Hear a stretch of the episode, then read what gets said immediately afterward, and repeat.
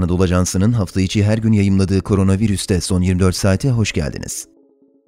Yeni tip koronavirüse dair gelişmelerle karşınızdayız. Bendeniz Halil İbrahim Ciğer.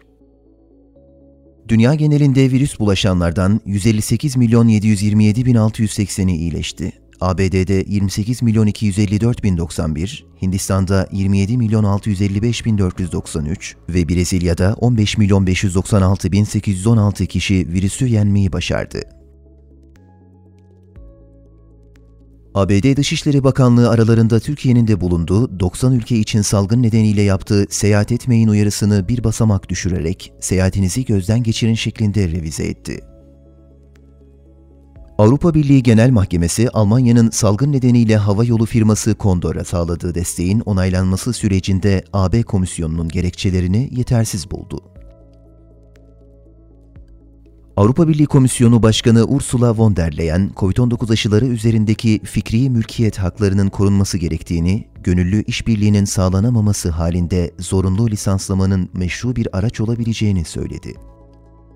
Avrupa Parlamentosu birlik sınırları içinde seyahatlerde kullanılacak dijital COVID sertifikasını kabul etti.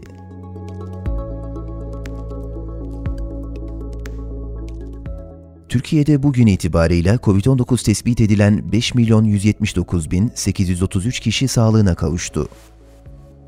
Türkiye'de yapılan toplam aşı sayısı bugün itibarıyla 31.986.848 oldu. Sağlık Bakanlığı'nın yayımladığı verilere göre Türkiye'de son 24 saatte 224.193 COVID-19 testi yapıldı. 6.454 kişinin testi pozitif çıktı. 87 kişi yaşamını yitirdi ve hasta sayısı 558 oldu.